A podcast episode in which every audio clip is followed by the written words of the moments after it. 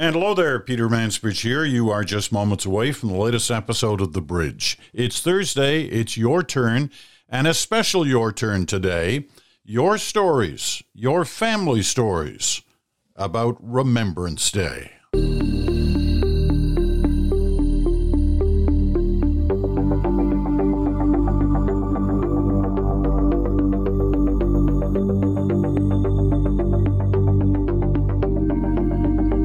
Hello there, Peter Mansbridge here. A special day here at uh, the bridge. It's your turn. Uh, but we decided, what, just two days ago, just two days ago, to turn today's your turn into uh, your stories, your family stories about Remembrance Day. I kind of threw it out there on, on Tuesday and uh, suggested you write in. And Thursday or Tuesday night, I looked at my emails and I think there was there was one letter there. I thought, well, I guess this this idea is not going to work. By Wednesday morning, there were dozens and dozens of letters. And by Wednesday night, and now into Thursday, dozens and dozens and dozens more. I've never seen anything like it. Uh, it's quite something and some fantastic stories. Now, obviously, I'm not going to be able to get to all of them, and some of them are really long, and you know, you know what that means.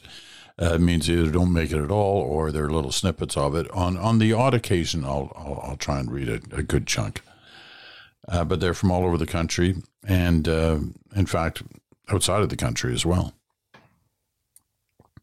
So I'm going to get to those, and we'll, we'll, make this truly a special edition. I, have asked the ranter; he's got a good rant, but I've asked. I said, let's hold on to it till next week. Let's just make this a Remembrance Day show, um, and that's uh, that's what we're going to do. Um, let me tell my quick little story. Um, as some of you may have noticed, I've been over in Scotland for a couple of days back next week, and I was in this little town. Is it's all I'm on the east coast of Scotland, at a point at which the west coast is not far away. It's like an hour and twenty minute drive. Uh, halfway there, roughly halfway there, there's a town called Larg, L A I R G, Lairg, Larg, and it's very close to where John A. Macdonald, the family home of Canada's first prime minister was. There's a little sign. I mentioned this before. A little sign at the side of the road. Home of John A. Macdonald. I don't think he ever actually lived there, but his grandparents lived there, or his, yeah, his grandparents. Anyway, in Lairg, like in towns across Scotland and England and the UK and Canada and the United States and many other countries, there's a monument to the community's war dead, those who sacrificed their lives in the First World War, the Second World War, some in Korea. And in Lairg, there's there's a a very classic monument that was put up. And I you know, I tend to look at these things. I've done a lot of a lot of my broadcasts over the years have been remembrance broadcasts of one sort or another. And so I was looking at the one in Lairg, and for the first time ever that I've seen monuments and read names off them, and you know, it's difficult in some communities because you see, you know, brothers, you know, fathers and sons on that list of names. But here in Lairg, for the first time that I've ever seen, the very first name on the list, and this was a list of uh, people in Lairg who'd served with Canadians, had served with Australians, South Africans, New Zealanders. But at the top of the monument, there was a name with, with a person who had served with the Medical Corps. And for the first time in all the monuments I've seen, remember back to the First or Second World War. The first name on the list was a woman. Sister I. Mackenzie is right there at the top of the monument in Lairg, Scotland. Which is a nice reminder that we always tend to talk about the men who lost their lives and served in the great conflicts of the last century and including up to today's conflicts. There were women, much more now than there used to be, but there were women going back clearly into the First World War. And a lot of them were in those kind of roles in the medical corps. But Sister Mackenzie is remembered in Lairg. Okay, let's get to some letters. The first one is, you know, relatively long, but I'll uh, move it along. And as I said, I'm cutting back on a lot of the other ones. So we'll keep that in mind. Ben Sumac from Regina, Saskatchewan. Dad was not born in Canada, nor did he serve in the Canadian military. He was born in what is now Belarus. But in 1915 was Poland. Pre war service records in Poland are difficult to access, but I know he joined the Polish army in 1938 and was captured by the Russians in the early morning of September 17, 1939, just weeks after the war started, just east of the city of Lviv in present day Ukraine. From there, he went to the area, um, to a different area, before eventually being taken to a labor camp in Vorkuta in Siberia where he and other Polish POWs would spend the rest uh, of the next 60, or 18 months. With the German invasion of Russia in June of 41, an arrangement was negotiated between Stalin and the Allies to release Polish held prisoners to enable them to fight the Nazis.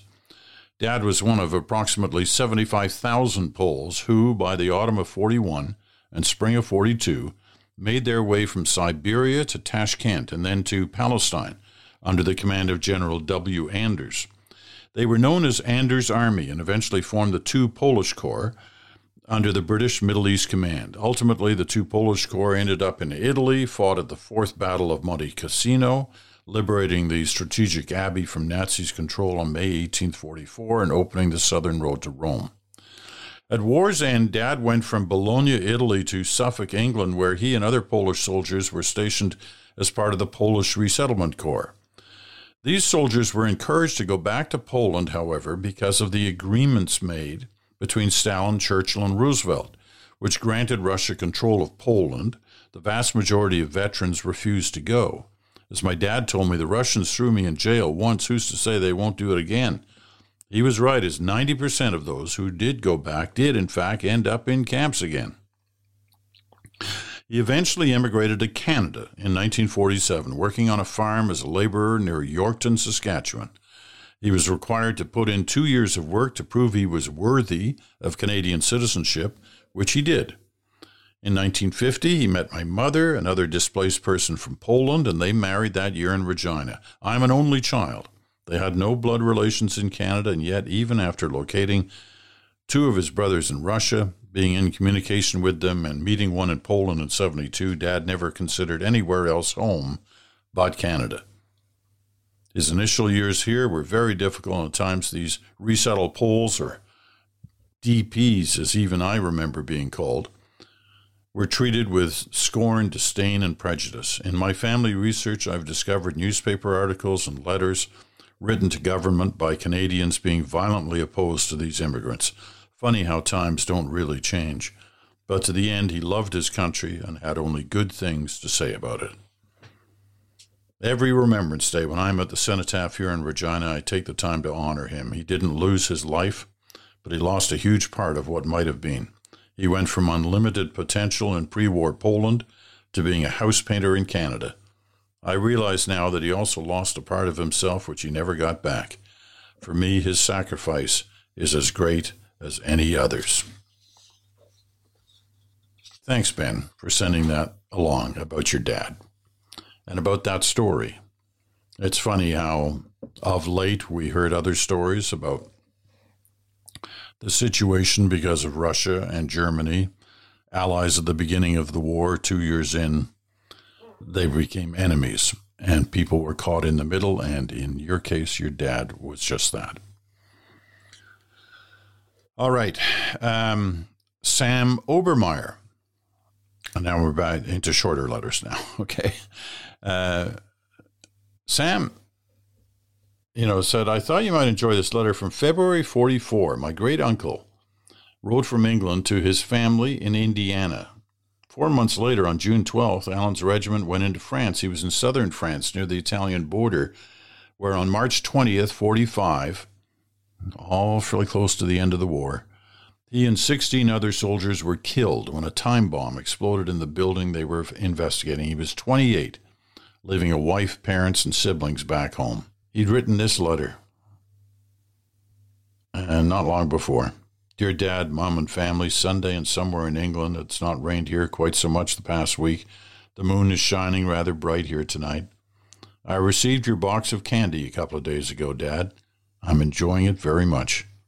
I'm making it all right and feeling fine. I just got through washing my boots and some of my equipment. I've noticed a few wooden houses over here. The people and things seem to be so far behind time. Must close, hoping this finds all of you in good health. Your son, Alan. Boy, that must have been hard. It must have been hard to write letters. It must have been hard to receive them on either end of the ocean. Derek Andrews writes from Fredericton, New Brunswick. This is a story of Betty and Kenneth. Betty was my wife's grandmother that I had the pleasure of meeting several times while my wife and I were first dating. Betty was born in Ireland in the early 20s. I moved to London in the 40s to help with the ongoing war effort. Betty trained to become a nurse working with wounded soldiers. London, of course, was home to many a foreign soldier in those days, and Kenneth, a Canadian, happened to be a lucky one.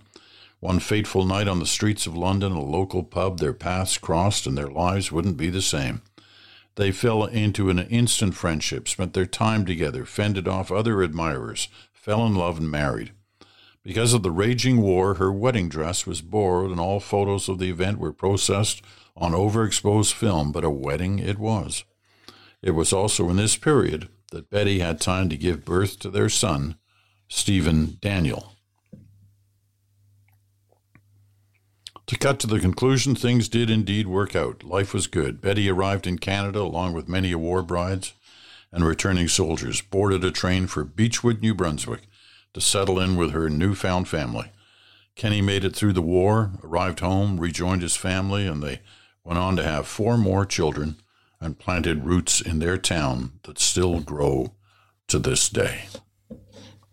Lots of stories like that. Malcolm McKay writes from Calgary. Thank you for the opportunity to share thoughts about Remembrance Day. When I always think of my uncle, Glenwood McKay, Glenn served in the RAF Ferry Command in World War II. After World War II started and France and Belgium fell to the Nazis, the Allies were desperate for aircraft. Canada and the United States were able to manufacture the necessary aircraft, but transporting them to Europe was difficult. Transatlantic air travel in the late 30s was dangerous, and few aircraft had the range to make the flight, and only half were expected to complete any Atlantic crossing. It was also considered unsafe to fly across the Atlantic in the winter, so the transport of aircraft was restricted to sending them by ship to Britain, reassembling them there, which was slow and susceptible to ships being sunk by German U boats. The Ferry Command was started in an effort to tackle these problems. It was a military operation. However, it was unique in that it was manned entirely of civilian volunteer pilots and crew from Canada and the United States. The U.S. was eager to help with aircraft, but because it was still neutral in the early 40s, it could not send men or aircraft directly into the war. Roosevelt arranged for planes to be flown to border crossings, initially at Emerson, Manitoba where the planes would be towed across the border by horses and then flown east, eventually to Gander, and then across to Britain, flying in groups of seven. My uncle Glenn had met his wife Margaret in Rivers, Manitoba, likely at the Air Force Base there during one of the covert border crossings. Shortly after they were married, Glenn would have continued on his overseas flights, and one such flight took him to an Air Force base near Prestwick, Scotland. That's where my, my dad was first stationed at Prestwick. Once the planes had been safely delivered on the return flight, which would have taken my 23 year old uncle back to his new bride of two weeks, the plane crashed on takeoff. All 20 on board were killed. Over 10,000 aircraft were delivered by the Ferry Command. Like Glenn, there are many other Canadian civilians who served and lost their lives in World War II. Although as a civilian in the war, he's not officially a military hero, I'm grateful for my Uncle Glenn McKay's service and glad to know his story and to think of it each year at this time. Good for you, Malcolm. By the way, there were some women who flew those aircraft in Ferry Command as well. Suzanne Shear. On Remembrance Day, I often think of my mum, who grew up in Birmingham, England, and was 18 when the war broke out. I often forget about how young she was. Her contribution during World War II was in helping others, which couldn't have always been easy to a teenager. Here are a couple of her journal entries. I find them comforting, and I hope you do too. At the beginning of the war, we'd been training during the summer months of 39 as Red Cross nurses. My sister, girlfriend, and I were sent to the ARP, the air raid post, to help civilians in air raids. During the quiet times, we also knitted helmets, a knitted cap, scarves, socks, or gloves for the forces. I wasn't the best at knitting, and I pity the poor servicemen that were given anything I made. A lot of girls would put their names and addresses in with the scarf or socks, hoping someone would write to them, but not me. I didn't want someone giving me heck because one sock was smaller than the other. Percy Phillips in Portage la Prairie, Manitoba. My great uncle Carl was born in Minnesota in, 1896 to Swedish immigrant parents, and he moved with his parents, brothers and sisters, to northeast Alberta in 1908. His oldest brother was my grandfather. During the latter part of World War I, when conscription was implemented, my grandfather was exempted because he was a farmer, so his little brother Carl became part of the expeditionary force from Alberta and he qualified as a sniper. He died September 27, 1918. That's getting close to near the end of the war. At 22 years old during the Battle of Canal du Nord. I've been there, been to that very spot. Six weeks before the end of World War I. This was a pivotal battle that the Expeditionary Force was the lead on, the first battle in history that coordinated infantry, engineers, signals, and air force, a Canadian innovation. Carl was born an American, adopted Canada as his country and home, and forever will be a resident of France, because that's where he's buried. Canada has paid a very high price for our freedoms and country. We are not a post national state without collective core values. Canada requires unifying leadership to celebrate the country because the costs paid and freedoms we enjoy should never be taken for granted. Peter Johnson, Upper Oxford Mill, Ontario. That's just outside of Ottawa. After my mother passed away, I inherited much of the family history in the form of photographs, mostly in black and white, dating back to my parents' wedding in 1943. Among the photos was an envelope on RCAF stationery. It was written to my mother by my 18 year old father, explaining his sudden decision to enlist. He'd not talked to her about this beforehand, and I think it was because he didn't know how to explain his decision. When he did write it down, all he could say was that he felt he could not stand by and do nothing at a time when there was so much wrong going on in the world. When I turned 18, a new schoolmate introduced me to his father, Maxie Brom, Mr. Brom was the most decorated officer in the RAF in the Second World War. This group of 18 year old grade 13 students, we wondered if we would be brave enough to do what he and his generation had done at the same age. His response was, Of course you would. Your country were under attack, as mine was, you would not hesitate. The words of my father and Mr. Brom have stayed with me all these years after. Phil Weiner, I was raised Catholic. Uh, Phil's in Hamilton. I was raised Catholic, and as many have, thought that I understood the meaning of the ultimate sacrifice during war. But it had been a one way, one sided perspective. In Krun, south of Munich, I had time to visit the small local cemetery and saw the horrors of rows of graves of 17 and 18 year old German boys, headstones marked by Catholic symbols who made the ultimate sacrifice themselves. Boys like our boys, who were raised Catholic, like me, all lined there under the blue sky. These boys were the same as us, but died fighting against fellow Catholics. Never looked at the perception that they were the same as us in this religious sense. What a strong message. David Blatherwick in Coquitlam, BC. My great grandfather was a young Ukrainian private in the Austro Hungarian army in the late 1800s. Family lore is that he got angry with his Austrian commanding officer and punched him lights out. Seeing as he was likely going to be shot, his buddies grabbed him and his belongings and threw him on the next train out of the country with the advice to go join your family in Canada, as his brother had left for Saskatchewan a couple of months beforehand. He settled in Winnipeg, found a wife, and had 12 children. 12! Then the First World War started, and he found that he and his family were designated as enemy aliens, as he and his wife had both been born in Austria Hungary, the part that is now part of Ukraine. To prove his loyalty, he signed up, and in 1917 he found himself as a 38 year old private at Vimy Ridge. He survived that battle and others, then returned home and had two more children, including my grandmother and my only surviving great aunt. His sons all signed up or tried to sign up, when the next war began. Dave Piercy in Sherwood Park, Alberta. In my 20s, I worked with the Northwest Company. In 1999, I had the good fortune to be posted to Nunavut, the Nunavik region of Quebec.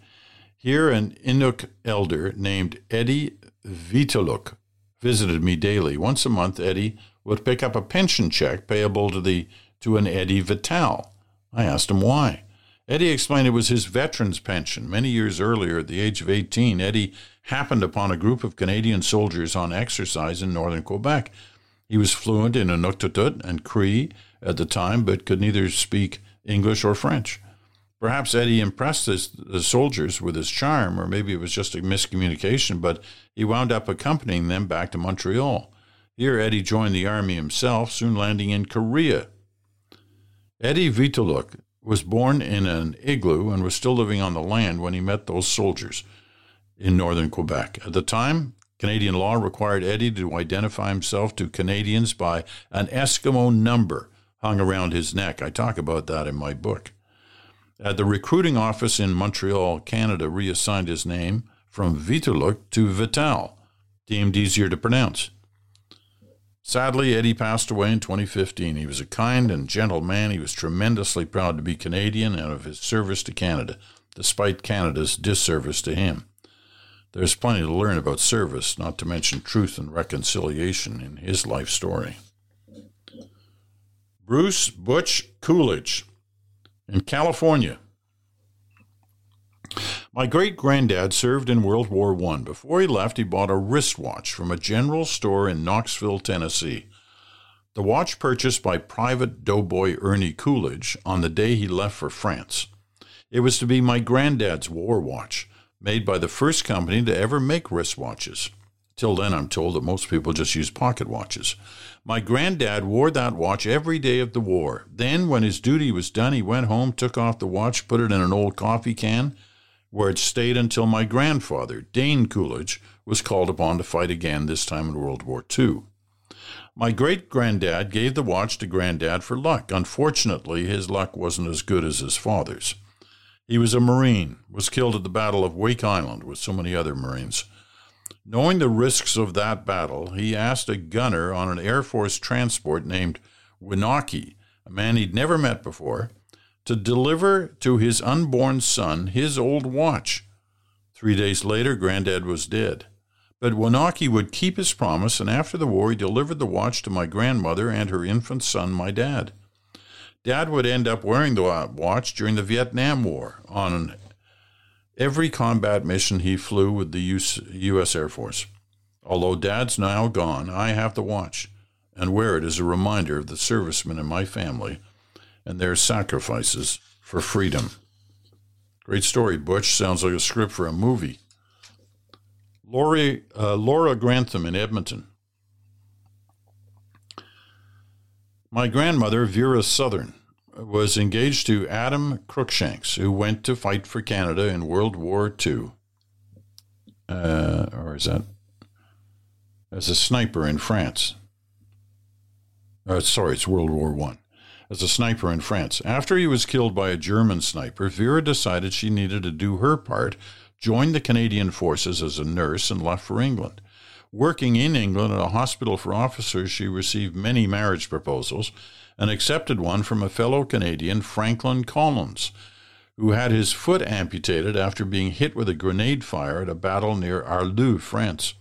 They married in Broadstairs, England, after knowing each other for two weeks and had to travel on separate ships returning to Canada, he on a troop ship and she on a hospital ship, not knowing whether their ships would survive the journey. Grandpa received further amputations in Canada. I never heard him complain once about his leg, amputated below the knee at the age of 22. They settled in Vancouver, had six children, and Grandpa became a Supreme Court judge in BC. Adam Cruikshank's name is on the Vimy Memorial, and we still have the lacy Belgian glove note, love notes he wrote to my grandmother. Lacy love notes or racy love notes? Says Lacy. Josh Baker. Um, Josh writes from Washington.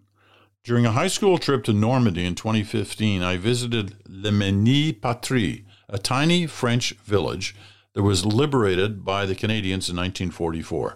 While visiting the village and observing the Canadian memorial is located in the center of the town, an elderly French woman came out of her home to speak with me and my fellow classmates. In our conversations, she revealed that when she was a child in uh, Le Mesnil Patry during the Normandy campaign, and remembered vividly the days she and her family were finally liberated by the Canadians.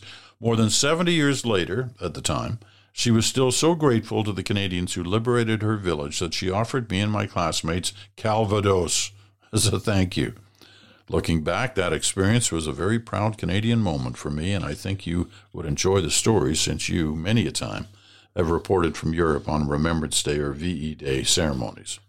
I do, and that's so similar to so many places in France, uh, Netherlands especially.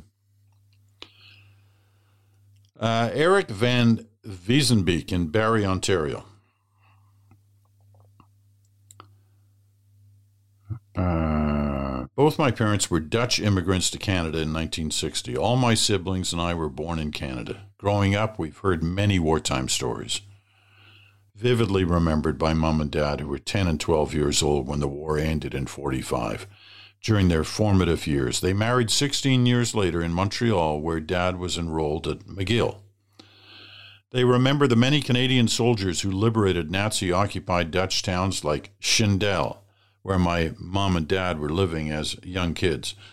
Their two families spent several weeks holed up together in a small cellar, 14 people, several being toddlers or babies.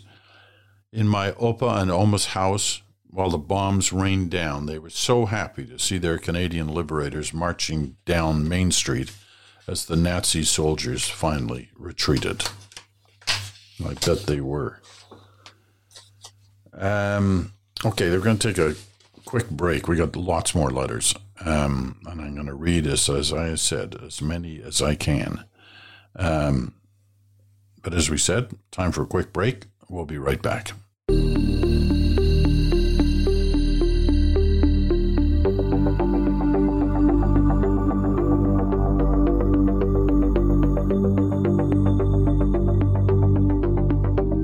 Welcome back. You're listening to uh, the second segment of The Bridge for this Thursday. It's your turn, and we're reading your letters about your family's connections to Remembrance Day through letters, through stories, you name it. We've got lots of them. You're listening on Sirius XM, Channel 167, Canada Talks, or your favorite podcast platform. Glad to have you with us on what's a special day, just a couple of days before Remembrance Day. Okay, back to our letters. And I, I should uh, uh, again remind you that the ranter is, we give him the week off. Um, He's got a good rant. We're going to save it for next week. This is a purely Remembrance Day show today. Terry Lynn Woodhouse in Niagara on the Lake, Ontario. My grandfather and his three brothers went overseas to fight for Canada. His oldest brother, Alf, had a, had a family already, so he stayed back. Plus, he was to look after my great grandmother as the other boys were gone. Through the war years, they were separated in Europe. My grandfather, towards the end of his life, talked about the war days, always the fun times. Like most vets, they rarely talked about the realities. My grandfather, Art Woody, drove the fuel trucks. He always said it was an easy way to get some wine or beer as a trade. He never talked about how dangerous it was and how he was a constant target. My two great uncles, Fred and George, were in Italy and Japan on the front lines through the war. Fred was classified as missing in action and considered dead. My great grandmother received the dreaded telegram. The story I can still hear my grandpa's voice saying with such joy and laughter, When the war was over, my grandfather and great uncle George were back in England riding a bus. They noticed a guy that was super thin and looked shell shocked. They both thought he looked like their dead brother Fred and whispered back and forth about it. Then my grandfather called out his name, and sure enough, he turned and looked. It was Fred. He was alive and never the same. He was a POW in Japan for years. Us grandkids would always ask, What happened next, Grandpa? He'd say with a big laugh, We rang the bell, the bus stopped, the three of us got off and went to the nearest bar. We all spent our entire paychecks. Boy, was your grandmother ever mad at me. When she was still alive, he would look over with a smile and wink at her, and he'd laugh at the fun they had that night. Art, Fred, and George all came back to Canada, married, and raised families. They were really lucky that they all came home. Christine McDonald, LaSalle, Ontario. Remembrance Day in our family has always been observed and ceremonies attended for the last 41 years and will continue. My father in law was a World War II vet and he was proud to have served the country. We were proud of him, and each year we would go and watch as he marched with his comrades, stood in the audience, and when he passed, we continued. My daughter's 36, has never missed, and will continue to go after when I'm gone. Janice Wilder. My great uncle Harold, his wife Carmen, and his brother Keith served in World War II. My great uncle Keith did not come home. He was a pilot of a Halifax bomber, and the plane crashed in England on its way home from a bombing raid in Dusseldorf. Uncle Keith was 25. The crash was in a farmer's field, which later became a golf course. The golf course members hold a Remembrance Day service every year, and they planted eight native Canadian trees, maples and oaks, in memory of the men who died. The members of the golf course send us an order of service every year at this time so that the relatives of these men know that their sacrifice is still appreciated. It's a beautiful gesture. It's always appreciated by us. T.C. Sang from Vancouver. I often find it uncomfortable when people, especially politicians, claim that those in the armed forces fought for our freedom. While I support honoring those who served and made huge sacrifices, I think we need to put it in a better context. Germany wasn't threatening the freedom of Canadians. I think that's debatable. Moreover, while Canada fought the Korean War under a UN mandate, it was fighting on the side of an authoritarian dictatorship, which later turned into a military dictatorship. No disagreement on that one. Don Stone from Edmonton. My grandfather was a soldier in the First World War and survived the trenches coming home with damaged lungs from gas attacks. My father enlisted in 1940 in the RCAF in the Second World War and survived, seriously being wounded. My uncle Dave served in the Second World War as an engineer craftsman from 41 to 46, seeing action in France, Belgium, Germany, and Holland. My uncle Joe enlisted in 43 and fought in the Second World War and in the Korean War among the unit of 700 soldiers at the Battle of Kapyong, being honored with the Presidential Citation for bravery.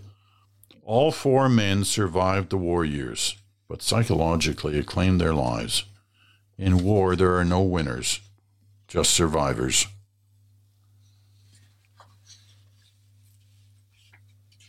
Um, Doug McDougall. My dad, Walter McDougall, was a tail gunner with the RCAF from 43 to 46. He was in Southeast Asia, in what's now Sri Lanka, what's now Bangladesh.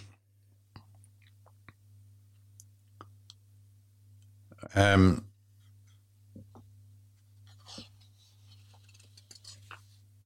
Okay, I'm just checking to see what part of this I'm going to read. My story is when I was in uh, mid 40s, two sons, late teens, dad, early 70s, and the four of us did a family and heritage trip to Europe and Scotland. Our first stop was London, and we met Dad's pilot, Jeff Smith, and navigator George Smith, and spent the afternoon listening to the three of them talk about their crazy experiences, just a little older than my sons. And that's so much the part of the story, eh? how young these guys were. Some in their teens, some in their early 20s. Cole Christie tells a story about his grandfather, Bob Christie. This one's on the lighter side, if such a thing exists during World War, but it always was my favorite of his war stories.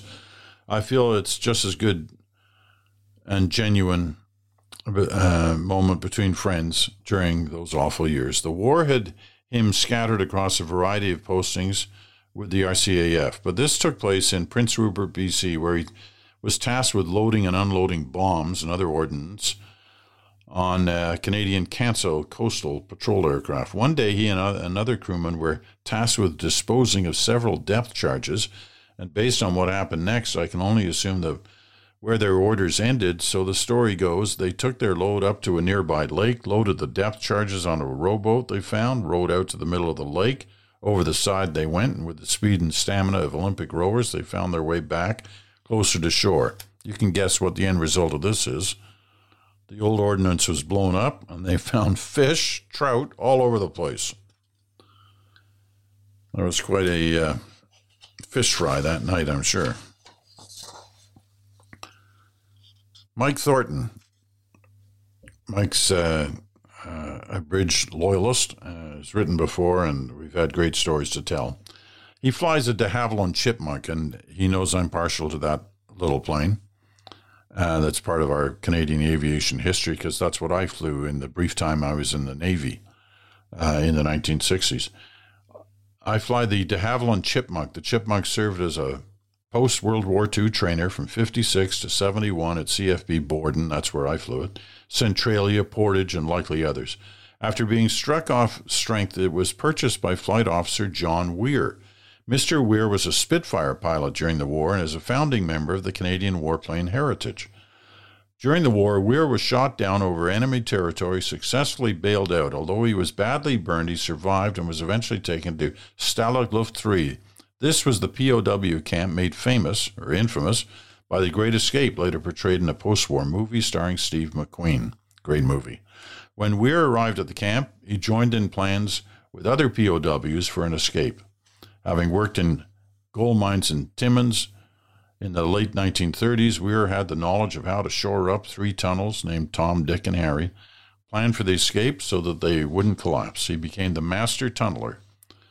Before the escape could happen, the Germans offered Weir plastic surgery. His burns had left him without eyelids, which led him to be very susceptible to disease. Thinking he would only be out of the camp for a couple of weeks, Weir elected to take the surgery. By the time he returned, months had passed and the great escape had already taken place. Since most of the escapees were executed by the Nazis, the surgery likely saved Weir's life in more ways than one. Flight Officer John Weir purchased the Chipmunk because the registration of the airplane is CFPOW and is in recognition of his wartime imprisonment. As a pilot of this airplane, I'm a steward of Weir's story and memory as well as all those who maintained, flew, and gave their lives on Canadian aircraft. Our museum is full of these stories, and we continue to remember them every time we fly. It's an honor to fly Flight Officer John Weir's airplane and share his story. Great to hear from you, Mike. Mike lives in Paris, Ontario, not far from the museum, which is uh, Mount Hope, near near uh, Hamilton. Um, man, I'm never going to make it here. There's so many letters. So many great letters. Julie Smith Allen in Lethbridge, Alberta.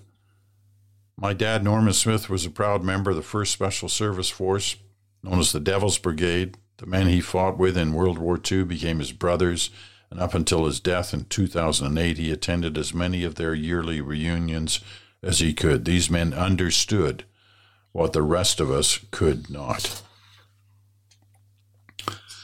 Julie DePass has a letter um, from her family. Her grandmother wrote about a, an air raid.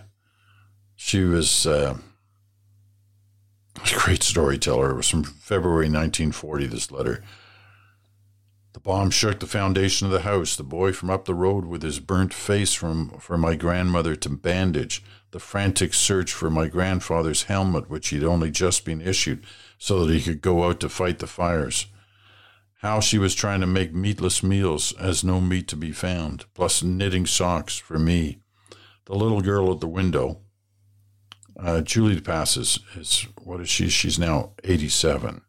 She was just a, you know, obviously not, not, not much more than a baby at the time of this. Um, the little girl at the window opposite, watching the bombs falling. The time she was writing under the kitchen table and said she was shaking, and the handwriting bears this out. My grandfather was in and out, two houses gone, but no deaths. He was disappointed two of his fellow wardens had not turned up.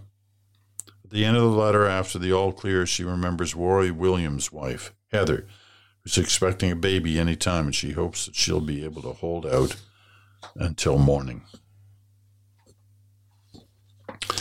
Uh, Carmen Bowles in Quebec City.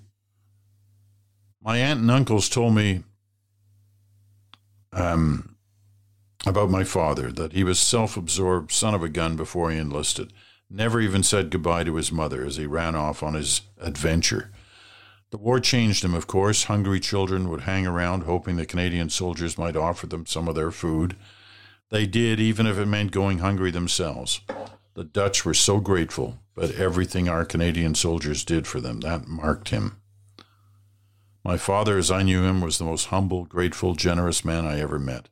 He and my mother took in many stragglers, fed anyone who needed a meal, and Dad insisted that we share whatever we had when we could. I understood why. Al Short in uh, Coldstream. I'm not sure that's Coldstream, Alberta or Coldstream, BC. There's one in each place. Um, Al writes My father, James Short, was a flight instructor in the early 40s teaching new pilots near Moose Jaw, Saskatchewan. Then in early 44, he became a Lancaster pilot, flying RCAF night missions out of England for a year. He was afforded the Air Force Cross. I was born 40, 54. I'm very lucky to be here. Uh, Trevor Barry in sunny Saanich, BC. We lost my grandmother two years ago. Diane Catherine Washstock was born in 1935 and was a very young child when World War II broke out. They all lived in a CP Rail Company town in the Fraser Canyon, so the men were all essential service workers and didn't get conscripted nor serve overseas. But the war effort at the home front was taken very seriously. She was taught in the schoolhouse how important it was to ration and conserve, and I still have food stamps that she had collected from that period. Al Wiedman in St. Albert, Alberta, or Weedman. My maternal grandfather, Alan Hodgins, fought in the First World War in the trenches in Europe, and although he was subject to gas attacks, he was fortunate in that he did not suffer any life threatening injuries as a result. He passed in the late 70s, and I've always regretted that I wasn't able to spend time talking to him about his service. My mother relayed to me that he was very thankful that the Salvation Army was always there to provide coffee, dry socks, underwear, and other personal articles. Primarily as a result of his commendations of the Salvation Army, I've been manning a Salvation Army kettle in our local shopping center at Christmas for the last 15 years. It makes me feel good.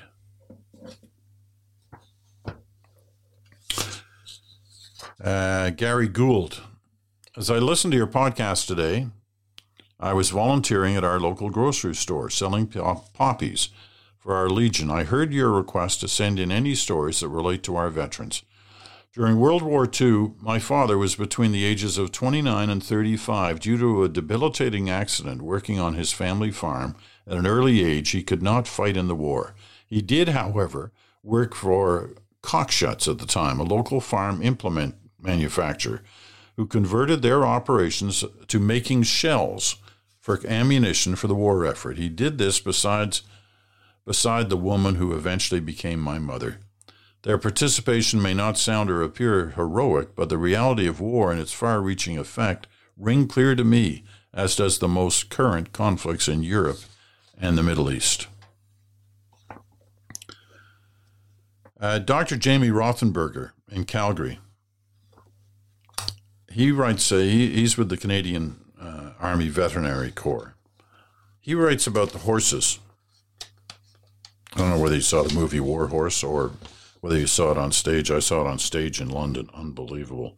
Here's a very short excerpt from uh, the Good Doctor's uh, letter. Prior to the First World War, horses had played. He also writes for the Western Producer, Canada's largest agriculture publication, and this was in there. Prior to the First World War, horses had played a pivotal role in military history.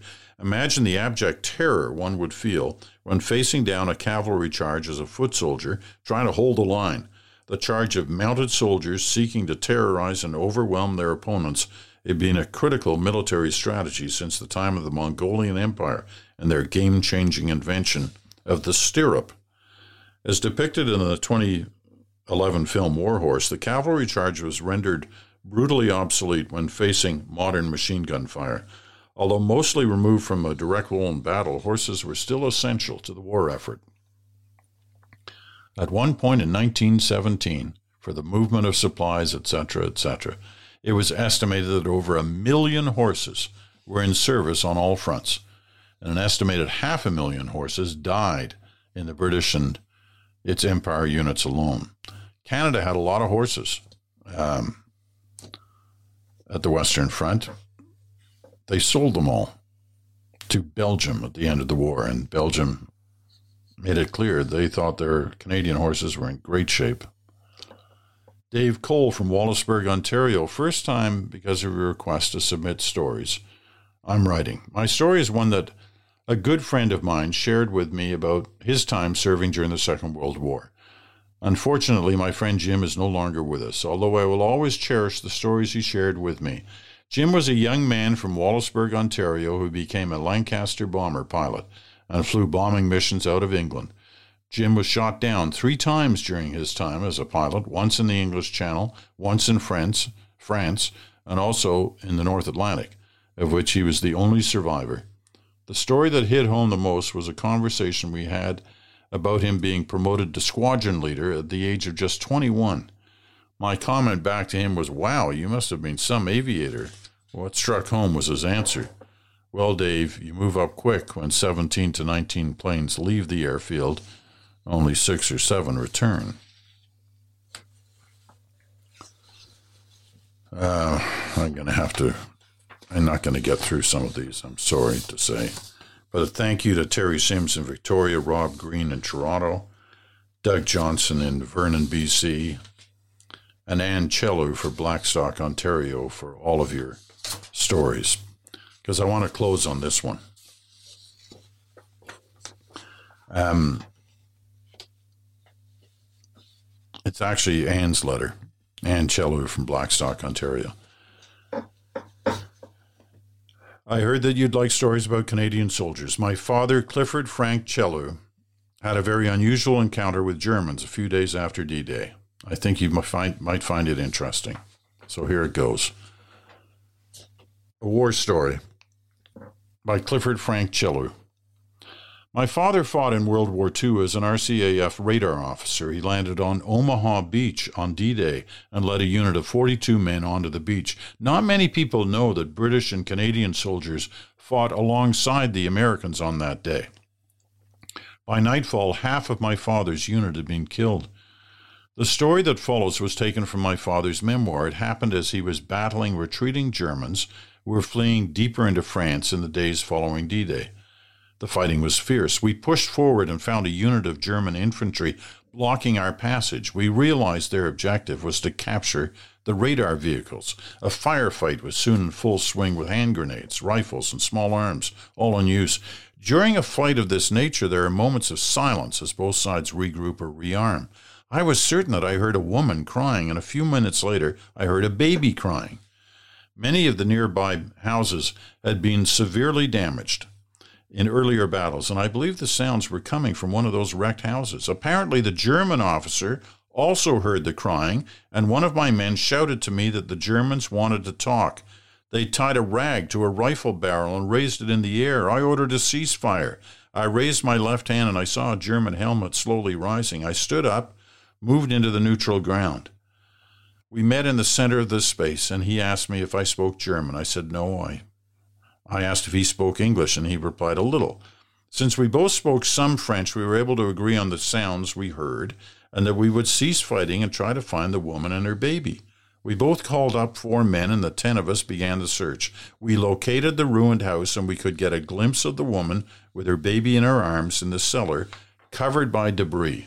I called down to her and told her, using my rough French, that English and German soldiers were going to help her get out of the cellar and where she'd been trapped. My men carefully began to remove all sorts of timbers. We eventually cleared enough space. We were able to lift the woman and her baby out of the cellar, put them in a jeep, and sent her to an American field hospital. The German officer nodded to me. I nodded to him. We turned our backs to each other and returned to our firing positions with our men. We began to fight again. I'm so glad that my father shared this story with us. It gave me hope that even in the throes of a horrible war, there are acts of compassion that help to restore my faith in humankind. Yeah, not sure how often that happened, but every once in a while you do hear of something like that. You heard about it in the First World War, the Christmas truce. This has been quite the hour.